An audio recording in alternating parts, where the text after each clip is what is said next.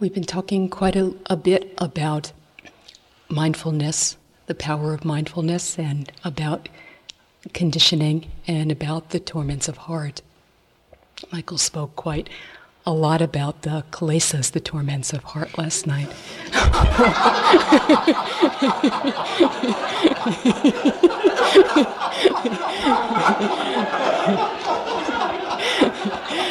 that was actually totally unintended.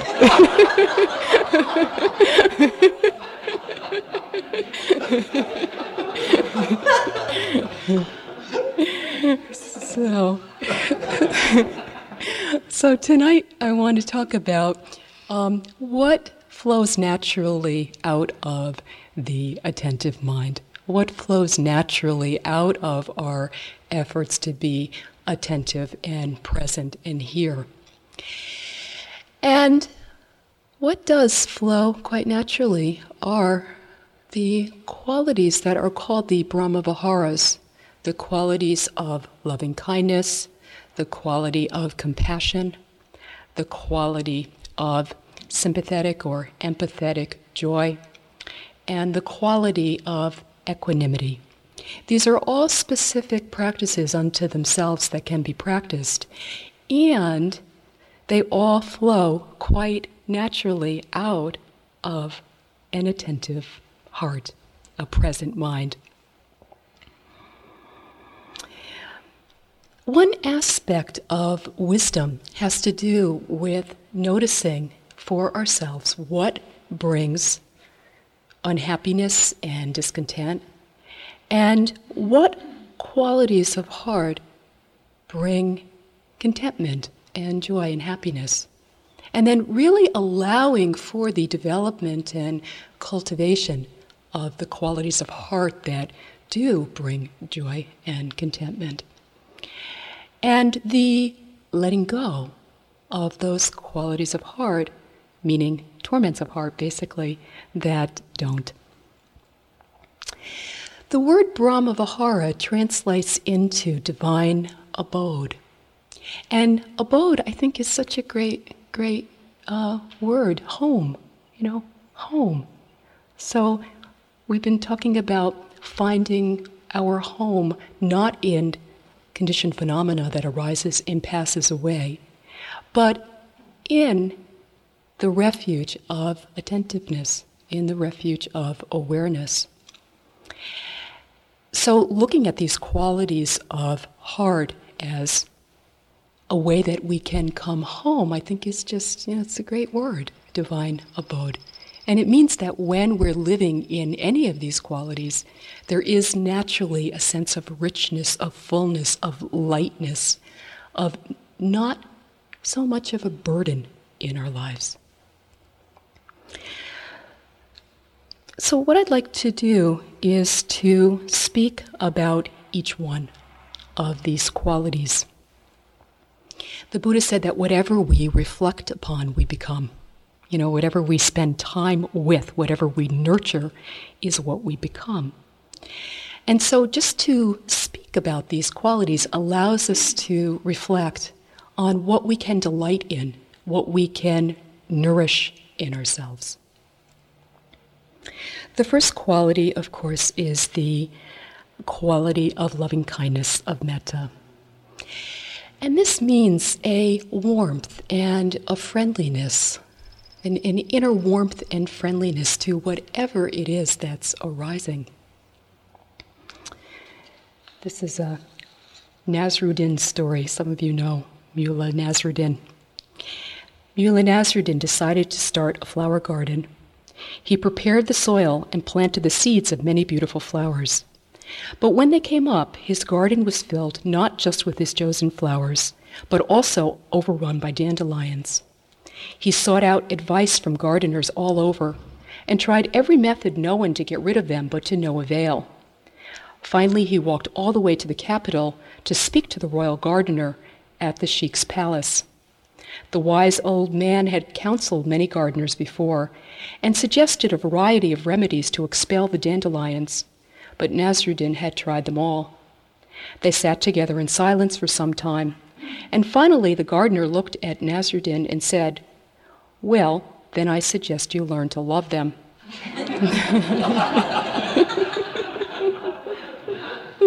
which is what we need to do, is to learn how to love that which is hard to love sometimes. To learn how to love um, whatever it is that's arising. We have so many preferences. We like this, we don't like this. Uh, this is worthy of our, our care, and this is not worthy of our care. This person is worthy of our love, and this other person is not worthy of our care, of our love. And metta means bringing some acceptance and warmth and love to both our inner experiences, because if we don't accept what our inner experiences are, then we can't see the difference between what needs to be cultivated and what needs to be let go of, because we're too busy clinging and pushing away. We're too busy trying to get rid of. And so, always some level, deep level of acceptance is really necessary. So, again, brought to our inner experiences, learning how to be friendly and warm with our inner experiences, and bringing this same openness and care to others as well. With metta, there's uh, there's a feeling of the mind being quite pliable and flexible and not hard, not harsh edges, the boundaries not being quite as, as sticky or, or hard. There's an opening and a melting with metta. And it's an inner space that is not dependent on conditions. It doesn't change according to variety of circumstances. It really can stand on its own. And again, it flows naturally out of mindfulness. It's not so much an ecstasy, it's really more a, a quiet kindness. It's really much more a quietness, a quiet um, warmth, or a quiet kindness than anything so passionate or ecstatic. Yeah? It can include this, of course, but that's not what it really is. It doesn't have to do with like, you know, it doesn't have to do with liking all of our experiences. That's really kind of too much to ask. It doesn't have to do with liking everybody that we come in contact with because, you know, personalities are different. And, and uh, it's too much, again, to ask that we're going to like everybody's personality or that the chemistry is going to mesh or whatever. But what does happen in practice is that we learn how to love. We learn how to allow for a spaciousness of heart, a big heartedness, a very um, more room so that we're able to tolerate more. And I don't mean tolerate as in gritting our teeth, tolerate, because that's not, you know, that's, that's not real love but being able to abide with, coexist, without having to have certain experiences and certain people completely gone, completely out, or else we can't be happy. Hmm. It's really the commitment to not dwell in aversion, to not dwell in, in hatred. Now, it doesn't, aversion arises, hatred arises, and we see if we can notice it. We see if we can bring mindfulness to it. And it's not a problem in and of its own arising because it's really just out of our control. But the nurturing and the dwelling in, that's where we do have choice. You know, the, the nurturing thoughts of revenge, the, the dwelling in thoughts about you know, what we want to do to somebody or what we want to do to ourselves at times. You know, that those talking to ourselves, I was talking about the other the other night, how much we talk to ourselves and, and belittle ourselves. So that that too, um, you know, to to um, to see if we can not nurture or dwell in states of mind that are going to, without a doubt, bring unhappiness, may feel pleasurable in the moment, you know, because they're familiar, they're safe but without a doubt are going to bring grief and unhappiness. Metta, too, is um, an antidote to fear. The Buddha prescribed metta as an antidote to fear. Clearly, it's an antidote to anger, but it's also an antidote to fear. Ten years ago, I was at this very same monastery that Michael and I had been talking about. And I was sitting in my kuti, minding my own business. And and someone came up, this woman who had the kuti next to me came up. She was in silence, so she came up and she just showed me her hand. And on her hand, she had written this message to me. She didn't want to talk, so she just, you know, showed the message to me. and what she had written on her hand was, um, Do you want to go to the forest with me? This, this question, in a question mark. And I'm thinking, you know, my goodness, aren't we already in the forest? this really is enough forest for me. But I thought, you know, here I am. Why don't I just just do it? It was about 6 p.m. at night, and um, nighttime falls fairly quickly. And then when it's when it's dark, it's really, really, really dark. So I had to act really quickly. I couldn't like, oh yes, maybe, you know, come back and, and check with me later. I had to just get up and go. So I followed her. She said, grab a blanket or something like that.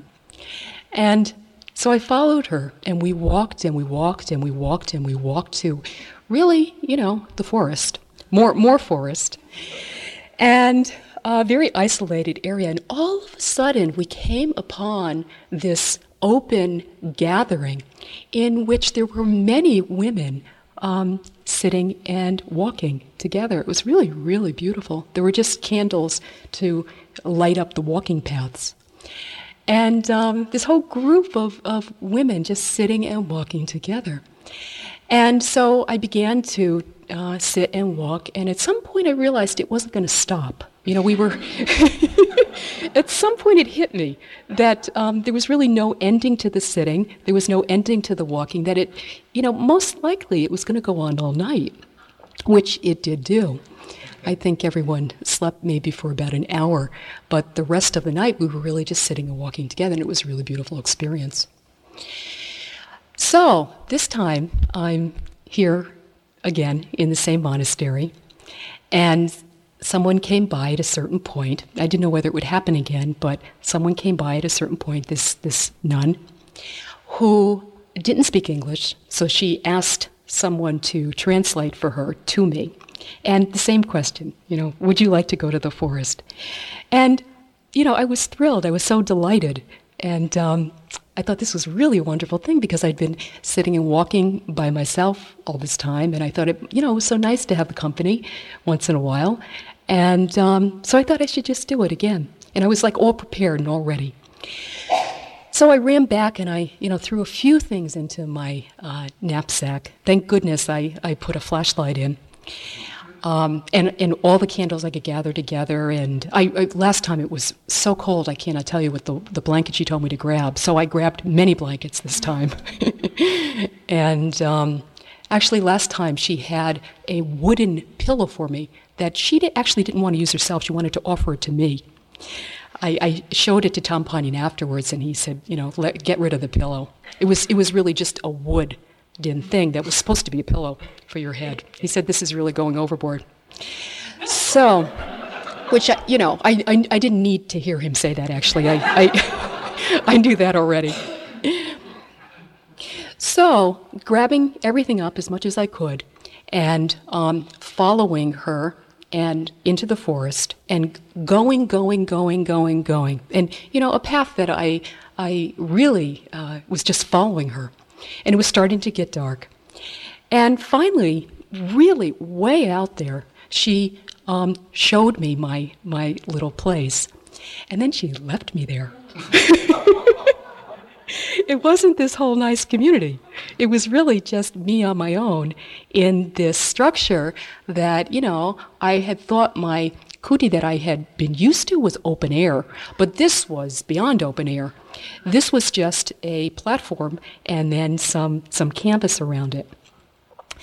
The one thing I was grateful for is that there were um, concrete stairs leading up to it, and there was a gap between the concrete stairs and the platform itself.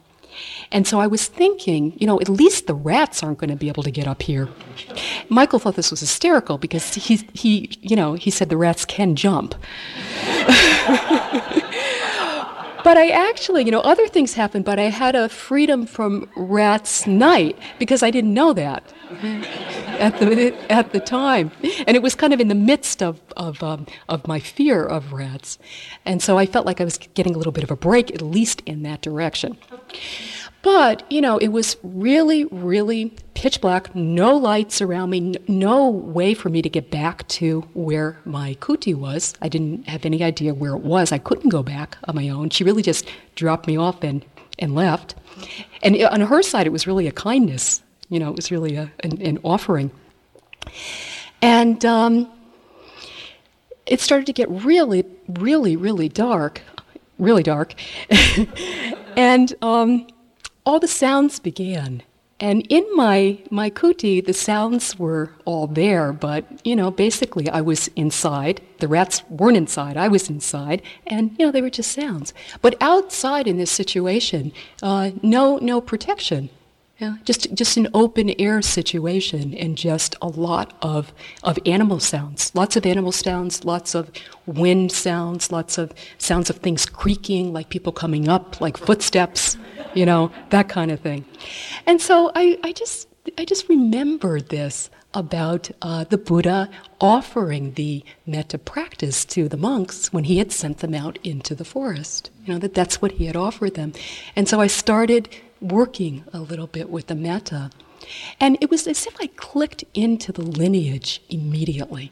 You know, the lineage of, of um, uh, 2,500 years of people practicing these same things and finding peace, finding rest, finding, um, finding security. Now, I felt like I wasn't alone, that there was this whole lineage underneath me and behind me.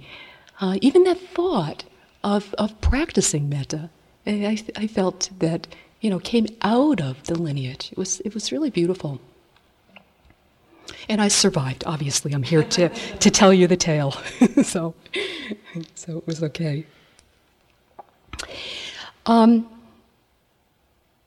there is a big thing, since we've been kind of talking so much about fear, there is a, a, really big emphasis on working with fear, as I said, in the Thai forest tradition. And Tampanya spoke a lot about um, Mahabua actually walking with tigers. In the time that Mahabua was practicing in the forest on his own, uh, there were happened to be tigers in Thailand, and so the monks would go out and they would have to work with the growling of tigers. You know, which is okay when we hear it as kind of a myth, but in its actuality, you know, it's it's really it's really got to be quite something to walk among tigers. And there's all sorts of stories about how Mahabua worked with that. So we told Tampanya though that we'd start small and work our way up. You know, I, I, wanted to start just with rats and then, you know, work up to chickens, work up to to m- maybe finally attain tiger mind at some point. Hmm. True loving kindness is freeing, is freeing. It's not binding. It doesn't contract. It doesn't have strings. It really is freeing. With a soft mind that um, metta brings, wisdom easily grows. It doesn't have, have far to go. It really easily grows in the soft soil of metta, and we can make wiser choices.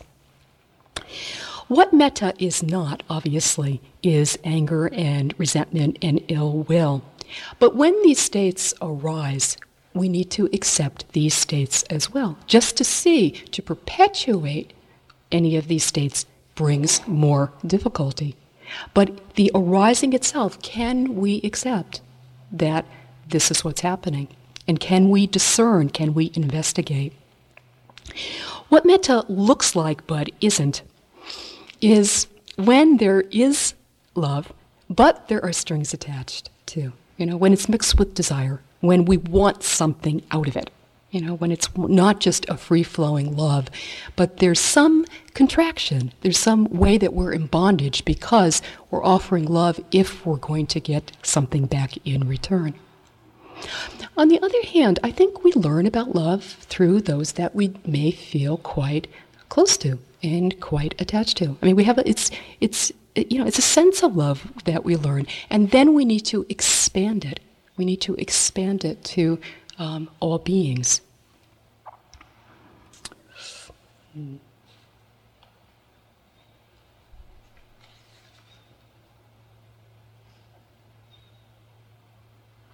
Sometimes um, we confuse metta with something that is sentimental or idealistic, and this is not what metta is at all.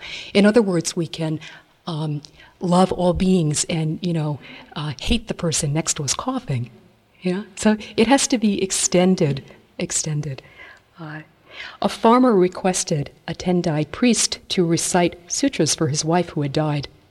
After the recitation was over, the farmer asked, do you think my wife will gain merit from this? Not only your wife, but all sentient beings will benefit from the recitation of sutras, answered the priest. If you say all sentient beings will benefit, said the farmer, my wife may be very weak, and others will take advantage of her, getting the benefit she should have. So please recite sutras just for her. The priest explained that it was the desire of a Buddhist to offer blessings and wish merit for every living being. That is a fine teaching, concluded the farmer, but please make one exception. I have a neighbor who is mean to me. Just exclude him from all those sentient beings. In true metta, no exceptions. no exceptions. And that's where we're what we're growing into naturally. You know, we we coax it, we nudge it, we, we practice, and that's what we're growing into naturally. That has to be our vision of the path because that's all that's truly free. Hmm. Compassion. Compassion comes out of our attention. Compassion comes out of our mindfulness practice because with our practice, what are we attending to? One thing we're attending to is difficulty, is noticing suffering, being aware of pain, being aware of suffering in perhaps a way that we're not familiar with being awake to it. And the natural response to suffering when we're open to suffering, not when we're closed or blocked or trying to push it away or pretend that it's not happening, but when we're open to suffering, the natural response is compassion. So the question is can we be open to suffering? Can we be open to our own suffering? Because that allows us to um, have a natural compassion for others. You know, we, we have these experiences in practice where we touch our own suffering so clearly. The desire arises I don't want anyone else to have to suffer in this way. And that's compassion. That's a compassionate feeling, a compassionate thought that I don't want anyone else to have to go through this. I don't want anyone else to feel this way. Now, of course, they will have to. You know, it's not, it's not as if there's power over anyone else's life or anyone's one else's karma or suffering or anything like that. But that desire is a compassionate response. You know, it, it, it expands something, it enlarges something for us, and it allows us to feel um, empathy you know, an empathetic response rather than a reaction of can't handle it, can't deal with it, it's too much. It allows for that open response. This culture is not so great, as we know, with suffering. You know, it's, it's really uh, to, to try to push it away, to try to pretend it's not happening. And there is really a very strong uh, kind of code in this suffering, in, in this culture, that if you are suffering, and you admit to it, there's something wrong with you. You know, maybe even something morally wrong with you um, that you're suffering. There's kind of this, this thing about equating cheerfulness or, or um, happiness with being morally good or morally better. It's such an odd thing in this culture because it doesn't make any sense. You know, it's just the nature of, of life. It's the nature of our, of our situation we become moved with compassion and, and eager to alleviate it. And we can recognize that suffering is natural and that we need to open to it. We need to be awake and aware. We are taught that it will be unbearable, that if we feel what's happening, it will be unbearable and will be overpowered. And what we learn in practice is that we can't be with something for an hour or a day or the next 10 days, but we can be with it in this moment. We can be with it in this moment, and that's all that we're asked to do in practice is to be present with whatever is happening in this moment. We can li- listen with the heart of Avalokiteshvara. Avalokiteshvara is the um, kind of personification of compassion. And this is a real openness of, of heart in which sometimes we act, other times we really need to just listen. Yeah? We have so much confusion about what to do, how to fix it, how to change it. And oftentimes, just to listen deeply is an enormous gift, is an enormous way to help another person. If we're willing to listen deeply enough, maybe we do know what to do. Maybe wisdom arises if we're willing to stay still. Maybe there's a natural knowing what to do instead of being lost in confusion.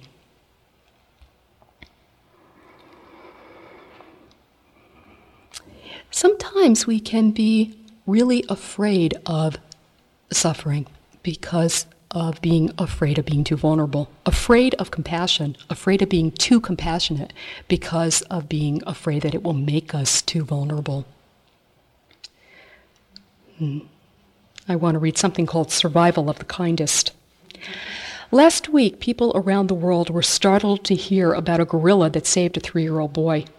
The child, who had fallen 18 feet into the primate exhibition at Chicago's Brookfield Zoo, was scooped up and carried to safety by Binti Jua, an eight year old Western lowland gorilla.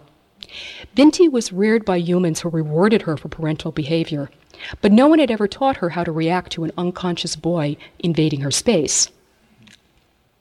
Charles Darwin saw what he considered the first signs of morality in the animal kingdom. And in his writings, he tried to incorporate this altruism into his theory of natural selection. But many evolutionary biologists still contend that animals don't exhibit empathy or compassion. Nature is a glad- gladiator show, they say, a grim arena where the strong eliminate the weak without a second thought. Events such as these make a deep impression on us, mainly because the beneficiaries of the animal's protection are members of our own species. But in my work on the evolution of empathy and morality, I have found many instances of animals caring for one another. Evidence so rich that it seems to prove that survival depends not only on strength in combat, but also at times on cooperation and kindness. All animals fight one another from time to time, but many notably gorillas, chimpanzees, dolphins, elephants, and dogs, also have strong tendencies to help one another because doing so can help the prospects of survival. Yet many evolutionary scientists still take the struggle for life metaphor literally. And social Darwinists throughout history have used this theory to explain why selfishness and callousness are necessary, even positive human traits. From this perspective, Binti made an error in judgment. For those with a broader view, however, her behavior goes a long way toward showing that compassion is a natural tendency in animals and, despite what some politicians have preached, in human societies as well. Survival of the kindest. I think that's so so good. Survival of the kindest. Hmm. Um, However, one needs to be aware of limits as well. If you're the kind of person who kind of, you know, jumps in and gets really overwhelmed, then it really is important to back up a little bit and bring some sensitivity in, bring some kindness into the moment.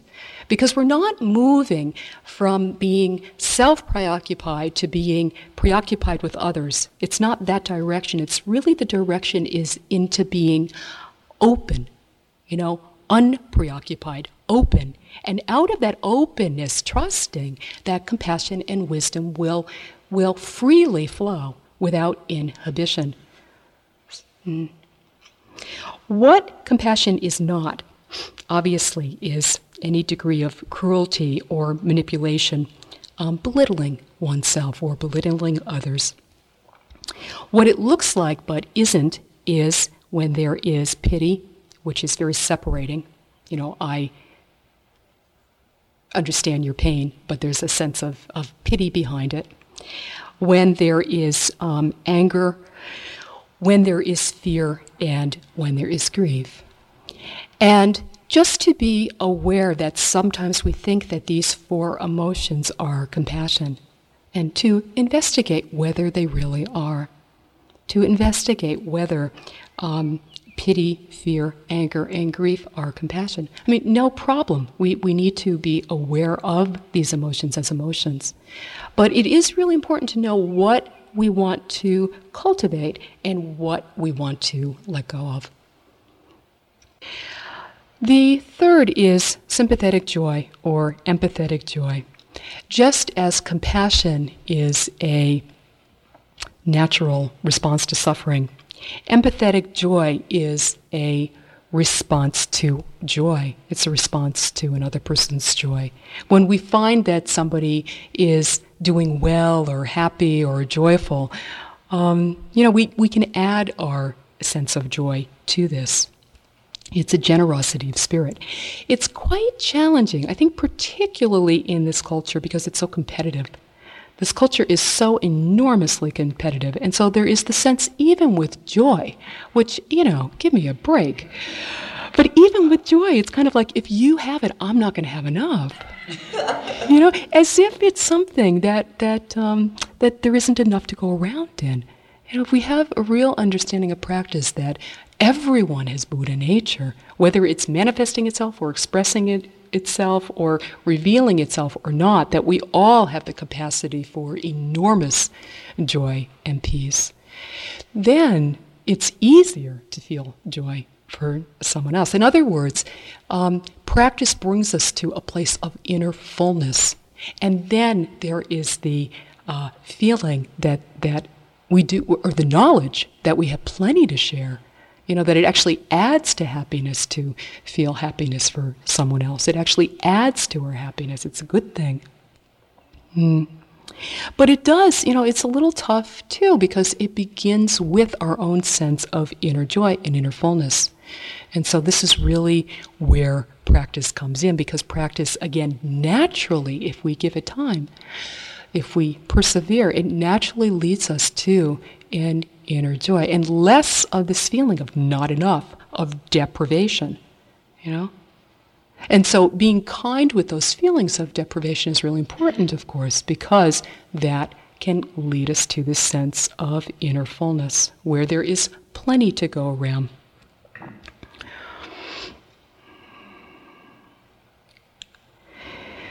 Empathetic joy is based on self respect, and it's based on a sense of our own integrity. So, as we work with integrity in the practice, empathetic joy is much easier. It's also based on forgiveness, a sense of being able to forgive ourselves and to, um, to forgive others as well. There was this great comic that uh, used to be up by the copy machine in, in staff quarters. It was a picture of St. Peter with uh, someone who had obviously just died and gone to heaven and was now meeting St. Peter. And St. Peter is saying to this person, obviously he's like going through a review of his life and whether he should go to heaven, I guess, or, or what. And St. Peter um, says to him, uh, in the caption, it says, No, no, that's not a sin either. My goodness, you must have worried yourself to death.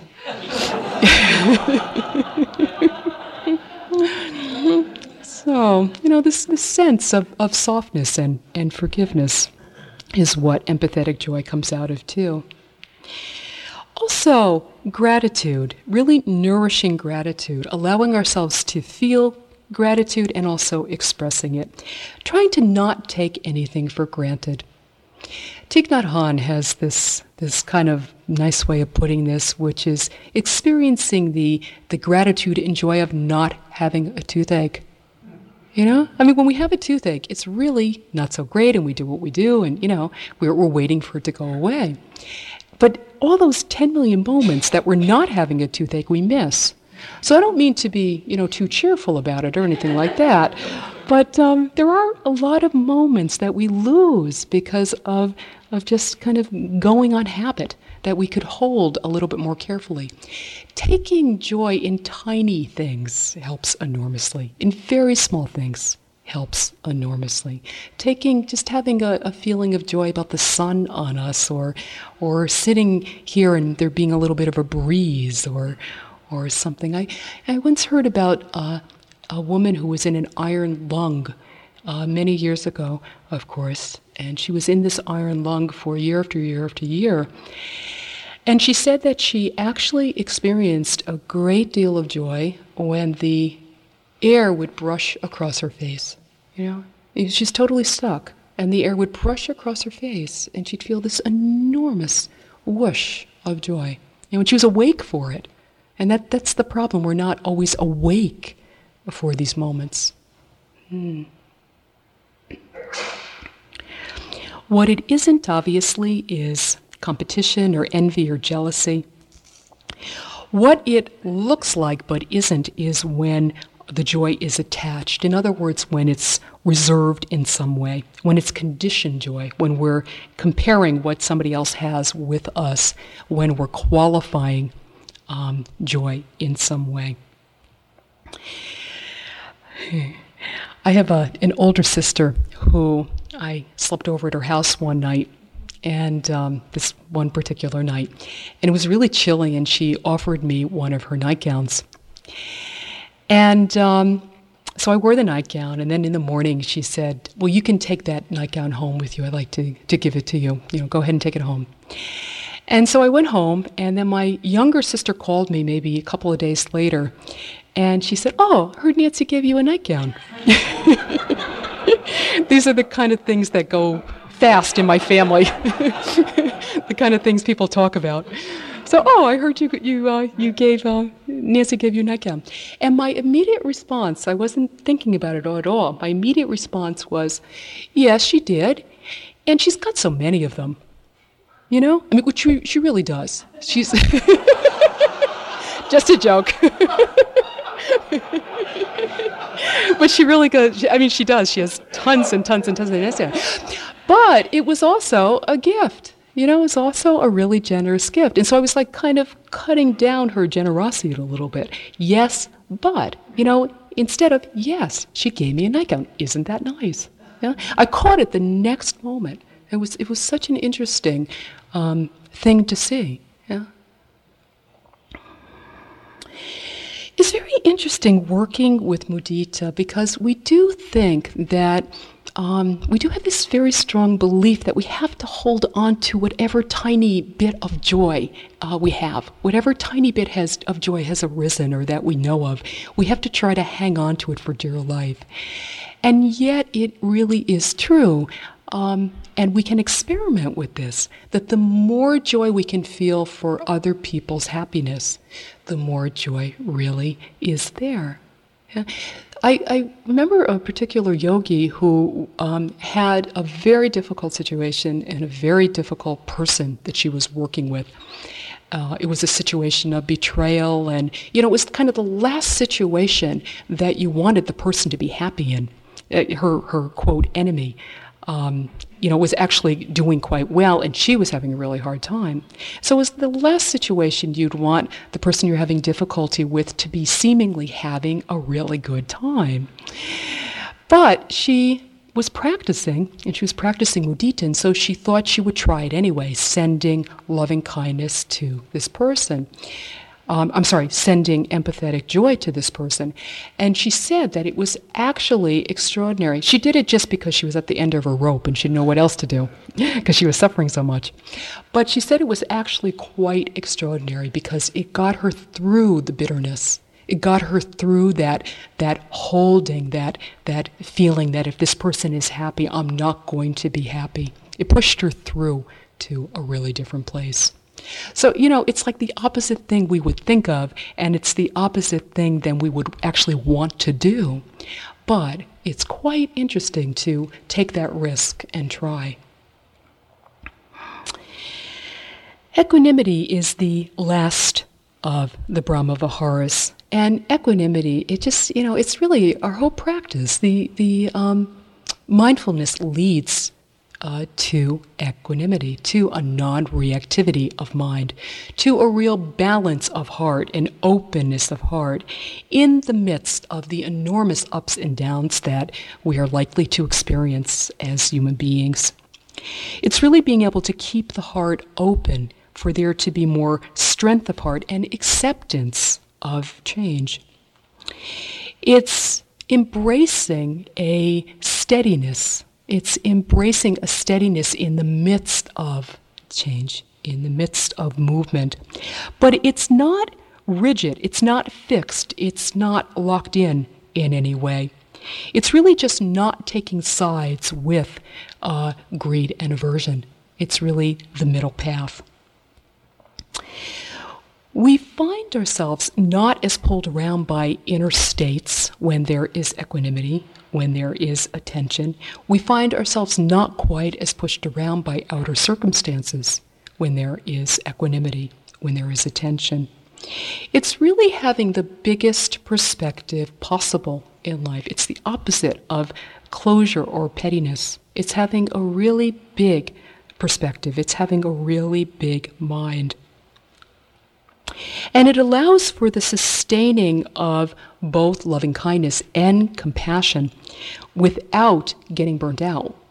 You know, without having this idea that because we're extending loving kindness to someone that they should they should feel better. You know, because maybe they will and maybe they won't. In other words, it's having a sense of what is possible and what isn't. Mm. And so it's not holding these grandiose ideas of um, you should feel better. You should be better already because I'm sending you all this energy. yeah, it's kind of up to, up to a lot of things, but you know, certainly up to them, too. Uh, there's a really great line by T.S. Eliot. It's uh, teach me how to care and not to care. And we're holding both in our practice. We're holding deep, enormous, uh, grand caring. And at the very same time, we are holding equanimity, we are holding letting go and a sense of balance. We can't miss one of the two. If you say, teach me how to care without the not to care, doesn't work. If you say, teach me not to care, that definitely, absolutely doesn't work. But it really has to be both held in the very same breath. Teach me how to care and to let go. Teach me how to, to care and to understand that things work in a certain way. That we're learning more and more about nature, about thing, how things actually work.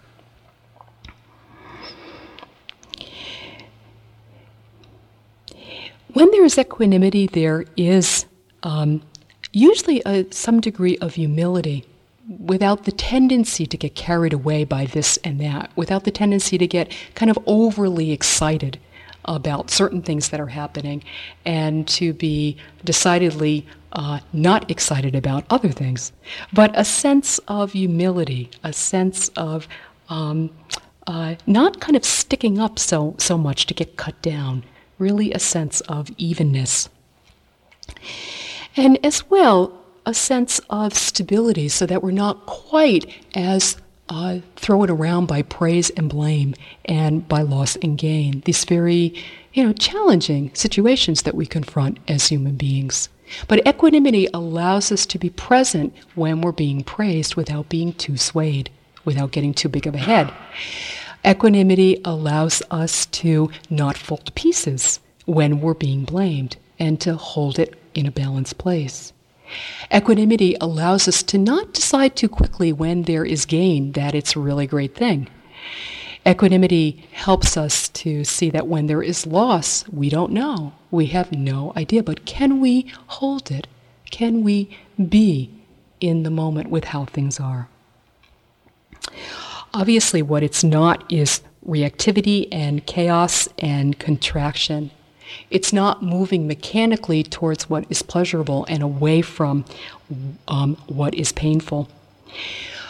What it looks like but isn't, you know, what, what it sometimes masquerades as, and this is sometimes a particularly uh, difficult uh, spiritual problem, problem for people on the path, even after many years sometimes, is for there to be some degree of um, indifference or of coolness where um, there's aversion and it looks like equanimity. You know, when there's just kind of a flatness or a dullness, everything's cool, you know, everything's cool. Meanwhile, uh, you know, there's this enormous tightness, and, and you can see that there's really actually a big problem going on. Or else there's just the inability to extend oneself where one needs to extend oneself.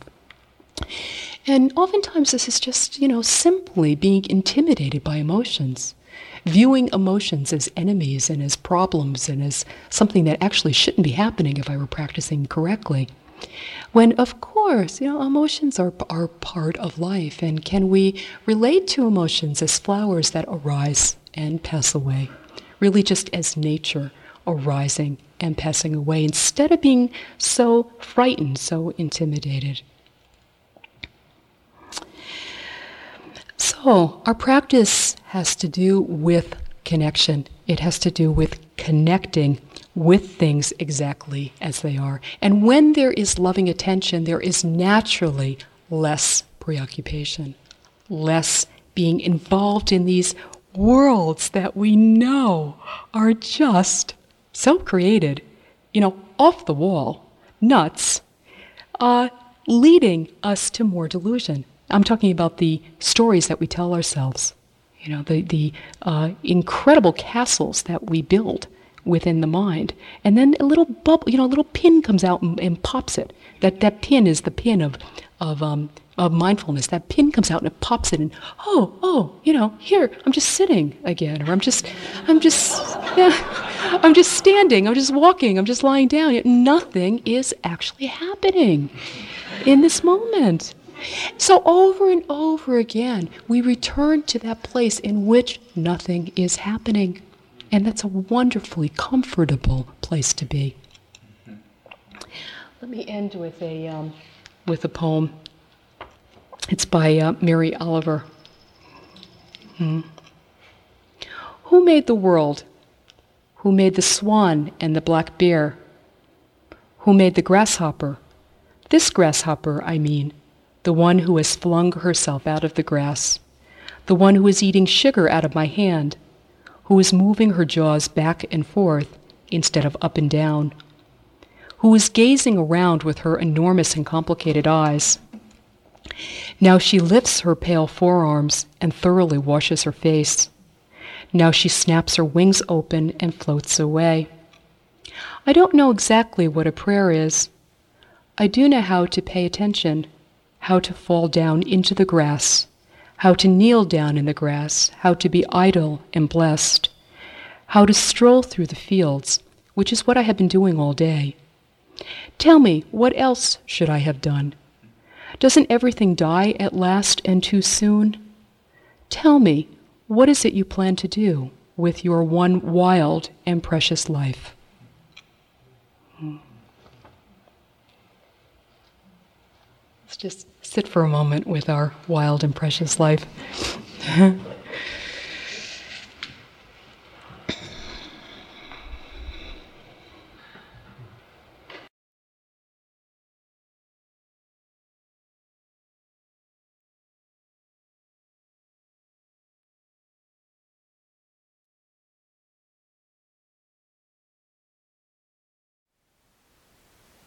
Thank you for listening. To learn how you can support the teachers and Dharma Seed, please visit dharmaseed.org slash donate.